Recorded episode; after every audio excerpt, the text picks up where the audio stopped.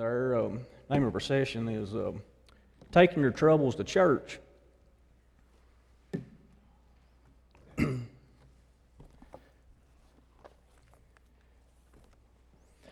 as you know, if you've been here uh, with us over the past couple weeks, that Solomon, he is, he's, re, he's researching life, and he's been doing his search as if there was no God. and he taught us in the first two chapters that without God, everything is empty and without meaning. And he taught us in chapter 3 that even with God, there's still some problems that we have to acknowledge. And we have to learn that God has a plan, and his plan is good, and his purpose is clear, but sometimes his program is mysterious. And so now we come to chapter 5, and Solomon is going to give us some instruction that is so close to the life that we live today that it's almost eerie. And in chapter 5, he gives us several things we need to know when we face the uncertainties of life. And the first thing he says is don't blame God for our situations. Look at uh, verse 1, chapter 5. Walk prudently when you go to the house of God, and draw near to hear rather than to give the sacrifice of fools, for they do not know that they do evil. Do not be rash with your mouth, let not your heart utter anything hastily before God. For God is in heaven, and you are on earth. Therefore, let your words be few, for a dream comes through much activity, and a fool's voice is known by his many words. So, literally, in verse 1, Solomon tells us that we are to walk carefully before him. And when we go through tragedy and, and difficulty, sometimes the first inclination is, is to point our fingers heavenward and we begin to blame God for everything that's going on in our lives. And Solomon warns us that we're to walk carefully in the presence of God, to walk prudently when you go to the house of God. And we, we got our expression, watch your step. Solomon says, watch your step when you go before God with accusations, what he may have done that we don't agree with. And he's talking here, when he talks about going to the house of God, he's talking about the marvelous temple that was named after Solomon. It's the Temple of Solomon. And he's telling those that, that are confused about life and are frustrated with their situation at the time, he's telling them to be careful when you go to the house of God. And, he, and he's telling us today, when we come to the house, we're to draw near and we're to understand, we're to draw near to him and, and we're come to, to understand and to learn. We're not to come with our own agendas, our own issues, and we're to come to God's place, which is the place where He meets with His people. And we're to have the attitude of reverence, worship, and expectation when we come to His house. And he not only tells us to walk carefully before Him, but He also tells us to, to talk cautiously, cautiously to Him. Look at verse 2 again. Do not be rash with your mouth, and let, not, and let not your heart utter anything hastily before God. For God is in heaven, and you are on earth. Therefore, let your words be few, for a dream comes through much activity, and a fool's voice is known by his many words. Now, the Solomon tells us here that we're to be careful how we accuse God. We're to approach Him carefully and not be rash in what we're saying. We're not to have knee jerk responses to Almighty God because what is going on in our life. Why is it, it seems like every time something happens, God is the first person we blame?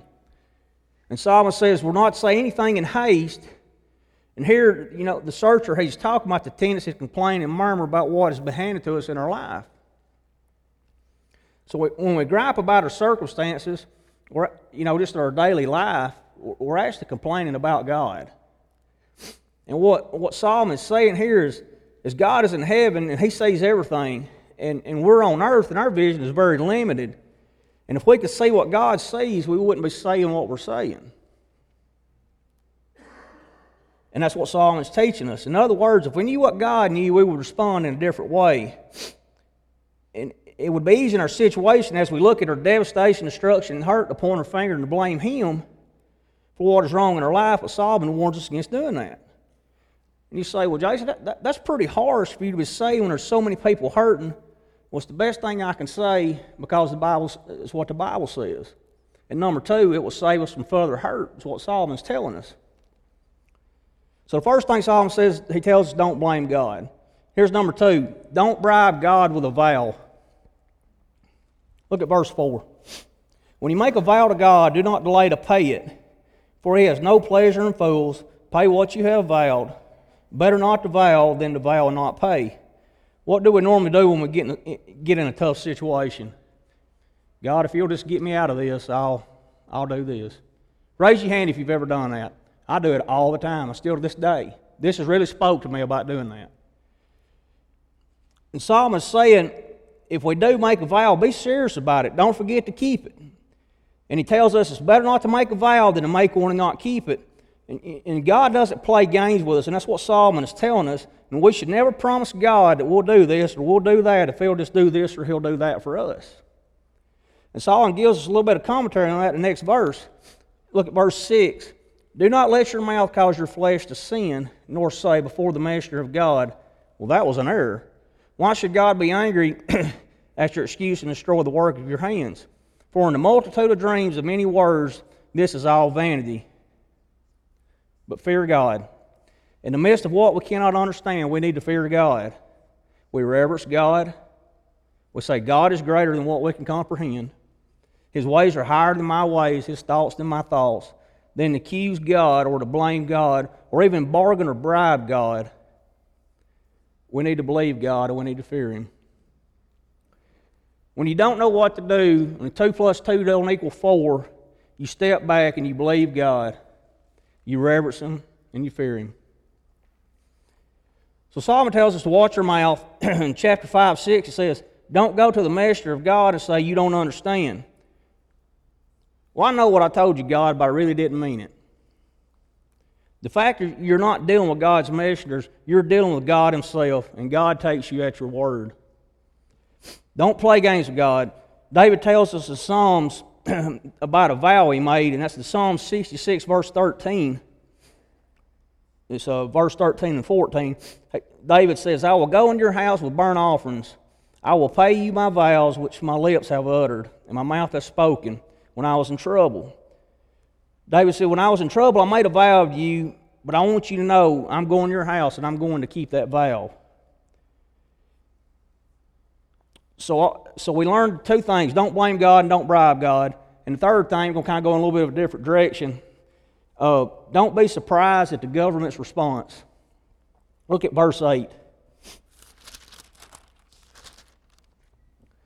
If you see the oppression of the poor and the violent perversion of justice and righteousness in the providence, do not marvel at the matter. For high official watches over high official, and high officials are over them. Moreover, the profit of the land is for all, even the king is served from the field. And what he's saying here, when he's saying injustice in the government, don't be astonished, don't be surprised. Solomon tells us, don't marvel at this. There's a, there's a sign in the Pentagon office that reads, The secrecy of my job does not permit me to know what I'm doing. Have you ever felt like that when you're dealing with the government? Solomon, thousands of years ago, wrote the words in the Word of God. And he says, When the government messes up, do not be surprised. The government is the government, it is flawed humans. What is the government? It's not an institution, it's not a building, it is flawed human beings who make good decisions sometimes and they make bad decisions sometimes. When they make good decisions, we cheer them on. When they make bad decisions, we go on Huddy shows and we vent our spleen out griping about them. And it doesn't do any good. So, what Solomon's saying here, officials that you're angry with, they report to other officials who report to other officials over them. And a bad government is still better than no government. And if you don't believe that, look at these countries where anarchy reigns. And we, as we as believers, we need to do everything we can to upgrade our government through the power of the Holy Spirit and Jesus Christ, but we don't need to get stuck in false impressions of what the government can do for us. So don't blame God for your situation. Don't bribe God with a vow. Don't be surprised at the government's response. And number four, don't believe the lie about riches. And we're prone to reason like this if I just had more money, if I was just a little better off financially, this wouldn't happen to me and I'd be better, I could handle it much better. And Solomon warns us against this. Money is not the answer. And Solomon's going to give us five things we should know about money. Number first, The more you have, the more you will want. Look at verse 10. he who loves silver will not be satisfied with silver, nor he who loves abundance with increase. This is also vanity. So, number two, the more you have, the more you'll spend. Look at verse 11. When goods increase, they increase, they increase who eat them. So, what profit has the owners except to see them with their, with their eyes? And I read this quote by William MacDonald. he says that when a man possesses increase, there seems to be a corresponding increase in the number of parasites who live off of him. And, and Solomon is saying the more you have, the more you'll want. the more you have, the more you'll spend. Number three, the more you have, the more you'll worry. Look at verse 12.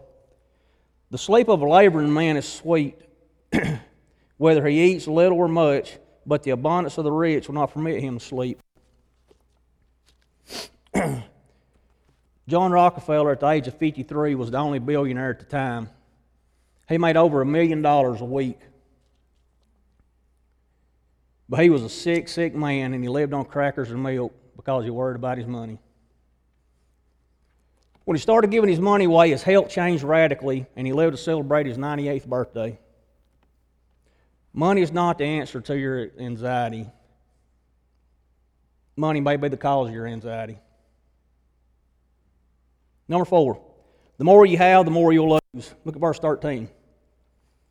There is severe evil which I have seen under the sun, riches kept from their owners to his heart, but those riches perish through misfortune. Now, I'm not saying you shouldn't have these things, but Solomon is making a point you can't lose what you don't have. And the more you have, the more you'll lose. And here's the last thought the more you have, the more you'll leave. Look at verse uh, 14 through 17. when he begates a son, there is nothing in his hand. As he came from his mother's womb, naked shall he return to go as he came. And he shall take nothing from labor which he may carry away with his hand. And this also is severe evil. Just exactly as he came, he shall go. And what profit has he who has labored for the wind? All his days also he eats in darkness, and how much sorrow and sickness and anger. And Psalmist saying, the more, you, the more you have, the more you're going to leave. And somebody asked, well, well, how much did the rich man leave? He left it all. U-Hauls are not pulled by hearses. Whatever you have, you will leave. so you got five things he tells us about money. The more you have, the more you want. The more you have, the more you'll spend. The more you have, the more you'll worry. The more you have, the more you'll lose. And the more you have, the more you'll leave. And now he tells us uh, two things that, that you need to know about God. And first of those is your ability to earn money is a gift from God. Look at 18. Here's what I have seen it is good and fitting for one to eat and drink and to enjoy the good of all his labor in which he toils under the sun. All the days of his life God gives him, for it is his heritage. And what Solomon is saying here is telling you don't be interested in money or good living just remember, whatever you have, it is from God. Whatever we have, whatever we earn, God gives that to us. And we ought to be thankful for our jobs. It is a gift from, is a gift from God. Eh, you know, and that goes into our tithing and for anything, you know, is we all, I noticed this morning we was, I think was $1,000 behind last week on our budget. And sometimes I think all of us, me included, sometimes need to step back and and think of, you know, my job is a gift from God that allows us to do that or to give God what's, what is His. Number two, your ability to enjoy money is a gift from God. Look at verse 19. As for every man to whom God has given riches and wealth and given him power to eat it, receive his heritage, and rejoice in his labor, this is a gift from God. For he will not dwell unduly on the days of his life, because God knows him busy with the joy of his heart. So what Solomon is saying here is he gives you the ability to earn it and the ability to enjoy it. and he gives us such ability to enjoy it that we don't even think about it many days you have on this earth. And you go through life because you realize God's given you the ability to earn it, and it's because from, it's because that's from Him you have the ability to enjoy it. You live every day in joy of what God has given you because that is a gift from God. I'm going to close this first session right here with a, quote from Walter Kaiser. It is better to receive wealth as a gift from God, along with God given ability to enjoy it, than to see wealth as an end in itself. How sad that man can spend all the days working and sweating to receive the enjoyment that God offers as a gift if they will just seek it in the manner that He, in His extended, excellent, and beautiful plan, has chosen to give it. See, it's 20 after now. Tonight's going to be a little short. Uh, let's break to about 5:25, and then uh, we'll finish out with, with uh, Dr. Jeremiah. Today, she hides in her apartment for the first time in her life, she said she has fear and nerves to deal with. Everyone has tried to put the touch on her, and she said, People are so mean. I hope you win the lottery and see what happens to you. When the McCougarts of New York won the Irish sweepstakes, they were happy. Pop was a steam fitter. Johnny, 26 year old son, loaded crates on docks. Tim was going to night school. Pop took the million that he won and he split it up with his sons. They all said the money wasn't going to change their lives or their plans. A year later, the boys weren't speaking to their father. They weren't even speaking to each other. Johnny was chasing expensive racehorses. Tim was catching up with expensive girls. Mom accused Pop of hiding his poke from her. Within two years, all of them were in court for non payment of income taxes. And mom said it's the devil's own money. Both boys were studying hard to become alcoholics. All these people had hoped and prayed for sudden wealth.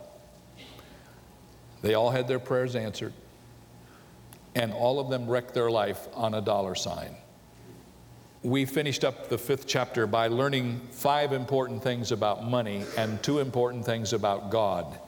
Let me remind you of those seven things. Five important things about money we learned in the fifth chapter. They're very simple. The more you have, the more you want. The more you have, the more you spend. The more you have, the more you worry. The more you have, the more you lose. And the more you have, the more you leave behind. Those are all right in the text in the fifth chapter of Ecclesiastes. You can read them for yourself. But then we learned two things about God that balanced off what we learned about money. And those two things are that our ability to earn money is a gift from God, and our ability to enjoy money is a gift from God. We all are pretty well focused on number one concerning God, but the second one is a little new to us. Not only does God give us the ability to earn money, He is the one who gives us the ability to enjoy what we have. So if we earn money and we don't have God, we will end up not enjoying to the fullest that which God has enabled us to have. Now, in chapter 6, Solomon is going to continue his discussion kind of in a negative way. He's told us that God is the one who helps us to earn money and He's the one that helps us to enjoy money. Now He's going to show us what happens if we try to do this apart from God. The first cul-de-sac that He wants us to avoid is this one. He wants us to understand that our money won't bring meaning to our life. Without God, money cannot bring meaning to your life. And he brings two insights to his journal that will help us. Notice in the first two verses of the sixth chapter, Solomon starts out the sixth chapter with these words There is an evil which I have seen under the sun, and it is common among men. A man to whom God has given riches and wealth and honor, so that he lacks nothing for himself of all that he desires, yet God does not give him the power to eat of it, but a foreigner consumes it. This is vanity and it is an evil affliction. Now, most scholars believe that when Solomon writes these first few words in the sixth chapter, that he's talking about himself, that he's talking about his own life. You remember now, Solomon wrote this book at the end of his existence on earth, and he's looking back over his shoulder and he's making some, some observations about how he had lived. Solomon, as we all know, was one of the wealthiest and wisest men who ever walked on this earth. In fact, he was the wealthiest man who lived before his time, and the Bible says he was the wealthiest man to ever live even after that time. It's hard for us to compute the wealth of the great king of Solomon, but perhaps it would be good for us to remember how he came into such riches. When Solomon was 20 years old, one day the Lord appeared to Solomon while he was presenting a sacrifice to God. And God said to young Solomon, Solomon, I want you to ask anything you desire of me, and I will give it to you. I want you to stop and think about that for a moment. What would you ask for if God said to you, and think back to when you were 20 years of age, what would you ask God for if He said, You can have anything you want, just ask me for it and I'll give it to you? Well, if you know your Old Testament, you know that when Solomon was presented with that opportunity, he asked God for a very strange thing. He said, Lord God, I want you to give me a hearing heart so that I might be able to judge this great people, Israel, fairly and justly. He said, Lord, I, don't, I want you to give me the ability to help people and to judge them fairly. Now, God was so impressed with Solomon's request that in Second Chronicles chapter 1 verses 11 and 12 we read these verses. Here's how Solomon got to be so rich. Then God said to Solomon, because this was in your heart and you have not asked riches or wealth or honor or the life of your enemies, nor even have you asked long life, but have asked wisdom and knowledge for yourself, that you may judge my people over whom I have made you king. Now, watch this. Wisdom and knowledge are granted to you, Solomon and I will give you riches and wealth and honor, such as none of the kings have had who were before you, nor shall any after you have the like. Sol- Solomon asked God for the right thing. He got everything he asked for, and he got all the riches that made him the wealthiest man in the world. Now, Solomon started out with those riches, and he was honoring God at the beginning of his life. And if you read the history of Solomon, you will see that he lived for God he built the great temple of Solomon that was a place of worship.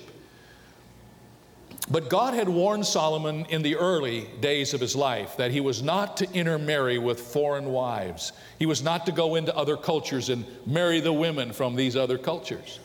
Because God knew that if he did, he would become corrupted by their evil ways, by their idolatry. Solomon was a, was a woman's man. You know, he, was, he loved women. And he saw some of the beautiful women from the foreign cultures, and little by little he began to marry them. And as he married these foreign wives, they began to corrupt his life so that God was put on the side. God was moved out of the center. And now, as he looks back over his life, most people believe he's writing about his own experience about trying to find meaning in his money without God. Now, if you will follow his logic, you will see how strongly he presents this argument. He has told us already up to this point that the only way you can enjoy your wealth is to allow God to give you the ability to do it. If you have your Bibles, look back over into the fifth chapter, chapter 5 of Ecclesiastes, and the 19th verse. As for every man to whom God has given riches and wealth, and given him the power to eat of it, to receive his heritage and rejoice in his labor, this is the gift of God. What is the gift of God? The ability to enjoy what you have, to take what you have earned and make it meaningful in your life. How do you get to do that? God gives it to you as a gift. When God is at the center of your life, He takes everything that you have and He makes it meaningful. When, when Solomon began to push God to the out, outer circumference of his life, when he began to sin by intermarrying with the foreign wives, God became a non player in his walk. And because of that, he began to lose the sense of well being that he had had at the beginning. Warren Wiersbe says it this way in one of his books. He says, To enjoy the gifts without the giver is idolatry. And this can never satisfy the human heart. Enjoyment without God is just entertainment, and it doesn't satisfy. But enjoyment with God is enrichment, and it brings joy and satisfaction. Now, I told you that Solomon feels very strongly about this point because he touches on it several times in this book. But I don't know of any passage that is stronger than this one in terms of how he illustrates the point he's trying to make. He uses two illustrations in verses 3 through 6 of the sixth chapter to bring home to us in a very forceful way the danger of looking to our money for meaning.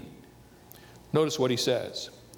If a man begets a hundred children, my, what a thought that is. If a man begets a hundred children and lives many years, so that the days of his years are many, but his soul is not satisfied with goodness, or indeed he has no burial, I say that a stillborn child is better than he. For it comes in vanity and departs in darkness, and its name is covered with darkness, though it has not seen the sun or known anything. This has more rest than that man. Even if he lives a thousand years twice, but has not seen goodness, do not all go to one place? In his first illustration, Solomon is obviously exaggerating. We call this in literature hyperbole. He takes it to the ultimate exaggerated extreme so that he can make the point. And he is saying, suppose a man could live twice a thousand years. Suppose he could live 2,000 years. Why, obviously, no one has ever lived that long. Methuselah was the oldest man who ever lived on the face of the earth, and he lived to be 969. Solomon is taking the man who lived the longest and saying, suppose a person could live twice that long on the earth. And then, if he's not exaggerating in the length of the man's life, he surely is exaggerating in the number of his children. He said, Suppose a man lives to be 2,000 years old, and in the process he fathers a hundred children. Did you know that Solomon's own son, Rehoboam, came very close to doing that? Just a little Old Testament biblical trivia. Look up on the screen at Second Chronicles 11 21. Now, Rehoboam loved Maacah, the granddaughter of Absalom, more than all his wives and his concubines, for he took 18 wives and 60 concubines and begot 28 sons and 60 daughters. Whoa. In case you didn't add that up, that's 88 children.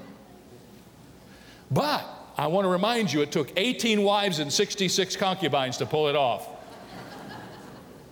what Solomon is saying here, and I want you to get this out of the context of the Old Testament, the two things that symbolized God's blessing upon a Jewish family were longevity and children.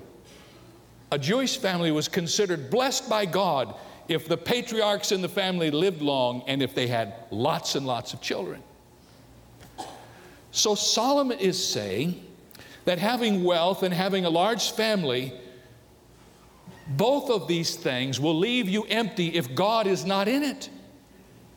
They will not bring meaning to your life if God is on the outside. In fact, when he talks about this fictitious man here in the book of Ecclesiastes, he talks about this man as having had no burial. He says in verse 3 If a man begets a hundred children and lives many, many years, so that the days of his years are many, but his soul is not satisfied with goodness, or indeed he has no burial.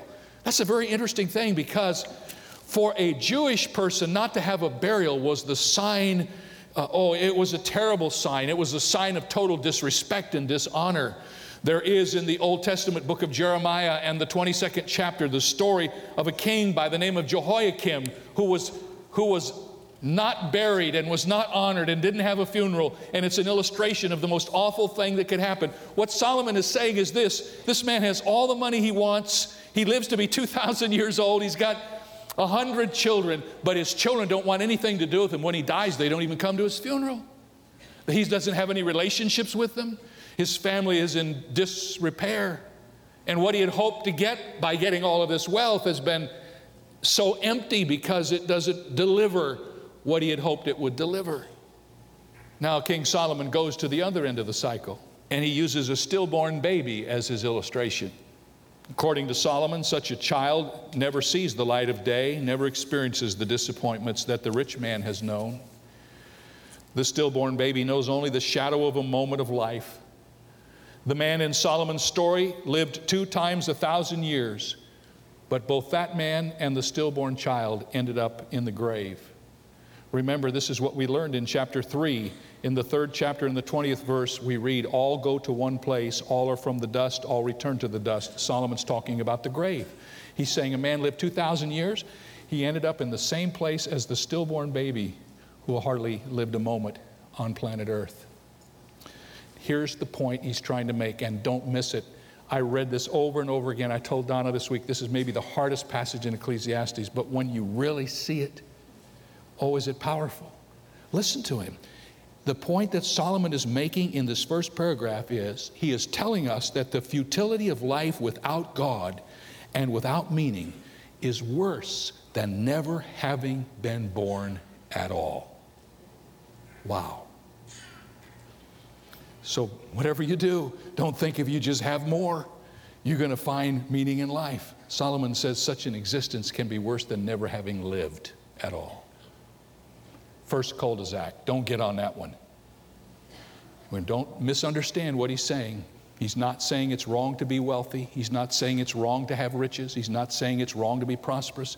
He's saying it is meaningless to have all of it if God isn't in the picture. Because only God can give you the wisdom to know what to do with what you have. I want to tell you something I've learned in talking to people who have a whole lot more money than I'll ever dream of having. Money for many people is a burden, it is a real burden. To know what to do with what has been trusted to their care. Now, the second cul-de-sac Solomon wants us to see is number, number two. You won't find joy in your job. You won't. You say, Pastor, boy, I give a second to that one. I don't have any joy in my job. Well, he's not saying here that you can't find meaning in your work, but he's saying you can't find ultimate joy in your career. What a modern, contemporary uh, this instruction this is for all of us. Notice verse 7. He says, Your job can't satisfy your soul. All the labor of man is for his mouth, and yet the soul is not satisfied. You ever know anybody like that? They're out all the time. Their career is number one. They just go like crazy. I ask sometimes I ask the men of our church, why aren't you in church? Why aren't you, why aren't you in Bible study? Oh man, I gotta, I gotta get my career right. Uh, this is the most important time in my career. I've got to do this or I'm not going to make it. But what Solomon is saying is yes, you might have to put in some extra hours to get your career started, but if you let your career become the focus of your life, it will never satisfy you. It can't satisfy your soul. We're going to find out in a few moments why, but it never will. Man works to satisfy his insatiable desire for pleasure, and he wants a sense of well being, and yet he seems to always fall short. No matter whether he is wise or poor, he can't satisfy his desire on his own. And here's the thing we need to understand God has so wired us that without him, we don't work. God has, he's the manufacturer, he's the creator. He's wired us so that without him, we don't work right. Oh, we can go through the motions, we, we can look like we're working right, but we won't work right. And that's what Solomon is trying to say. There's nothing wrong with wealth. There's nothing wrong with a good career, but don't do it without God because if you do, you will end up at the end of your life with a sense of frustration and despair, and it won't give you what you hoped it would give you. Everywhere we go, we run into people who are in churches that are bigger or smaller than ours. And you know what I've learned? A pastor who's in a church our size is always hoping he could get a church a little bit bigger a guy who's working in a church this size, and you know what? There's always a church that's bigger, no matter where you go. You think you've seen it all, and then somebody rolls out a 30,000 member church. If all you're after is the next step, then all you're going to be is disappointed. And that's what Solomon is saying, it won't satisfy. He goes on to say, Your job can't satisfy your soul, your mind can't replace your heart. Notice, for what more has the wise man than the fool? What does the poor man have who knows how to walk before the living? You may have the greatest education in the world, Solomon says, but if you don't know God, you're on the same level as a fool. A fool and a wise man are exactly the same when they stand before Almighty God. God doesn't, when you stand before God someday, He's not going to ask to see your diploma. He's not going to want to know what your degrees are. He, he, he isn't going to care about your continuing education program. All he's going to care about is do you know him? And Solomon is saying, whatever you do in your career climb, don't let your mind replace your heart. And thirdly, number C, he says, don't let your dreams replace reality. Verse 9 says, better is the sight of the eyes than the wandering of desire. Now, that's, that's an interesting little phrase, and I grabbed hold of that and tried to understand what it means. You know what it really is? It's Solomon's rendition of a bird in the hand is worth two in the bush. He's saying here, there's nothing wrong with dreaming and dreaming big, but he is warning us not to live in a fantasy world of unreality. Don't sit around waiting for things to get better before you start enjoying your life. Does anybody ever do that? Well, when we get this done, we'll get in that house. And when we get that done, we'll get a condo. And when we get that done, then we'll get a boat. And when we get that done, then we'll do this. And we're always saying when we get when we retire, we'll do this. And how many of you have noticed that people keep planning for the future and planning for the future? They never live here. They always want to live out there, and by the time they get out there, they die. Is that true? You know, people just live their whole life hoping that someday they're going to get it together so they can really enjoy life. They finally get there and, and they don't have anything left. Solomon is saying something so carefully to us, and he says it over and over again in this book. What are you supposed to do between now and when you get to heaven? Enjoy what God has given you. Don't be so caught up in earning money and building a career that you don't have time to enjoy your life as it is today. Take your children out, give them a hug, take your grandchildren someplace that you didn't intend to take them. Go someplace and do something with your partner. Take that trip that you thought you might take someday, take it now. Don't wait until it's too late. Don't let your fantasies replace your reality. That's what he's saying. Now, as we come to the end, we've talked about the fact that you won't find meaning in money and you won't find joy in your job. Here's the last thing, and we'll be finished in just a moment. You won't find answers with your arguments.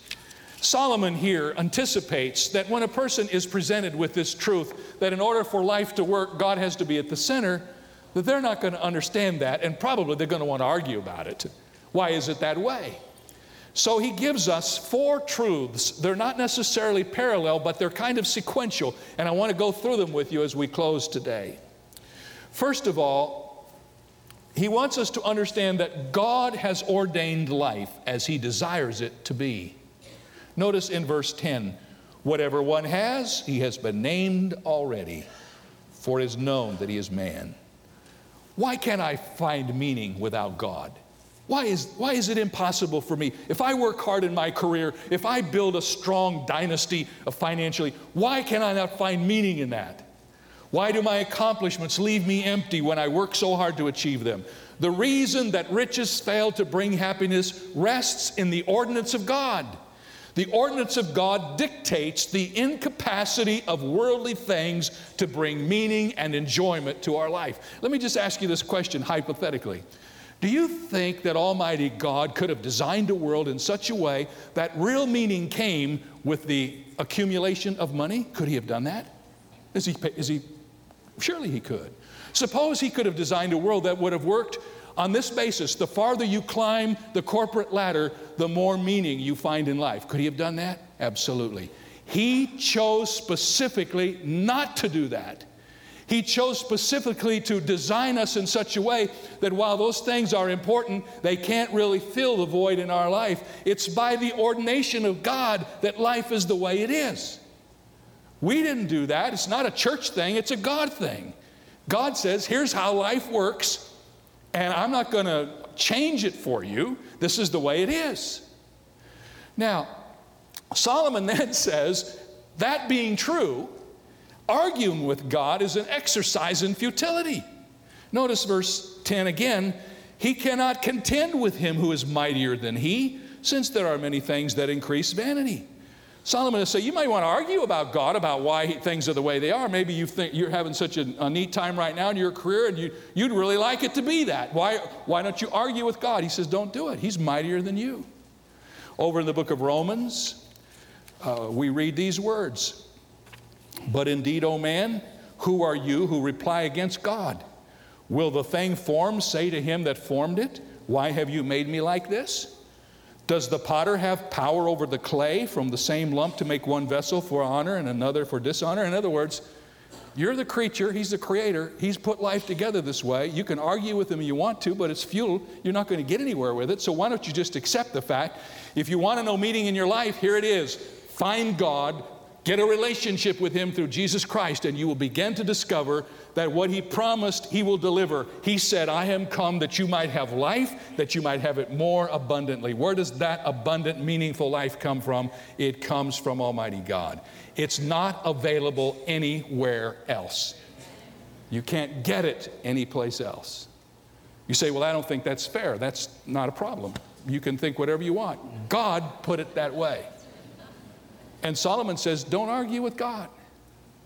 And then the third thing he wants us to know is that God is willing to bring meaning to your life. He says, For who knows what is good for man in life, all the days of his vain life, which he passes like a shadow? Well, that's a rhetorical question. Who knows? The only one who knows is the one who created us, and that's God. If you want to find meaning in life, you got to get to God. You won't find it anywhere else. I don't know how to say that in any different way. Meaning in life is found in God. And then the last question he asks is Who can tell a man what will happen to him under the sun? God alone is in charge of your future. Now, watch carefully how logistically, how logically Solomon creates this. He says, The reason life is the way it is is because God ordained it that way.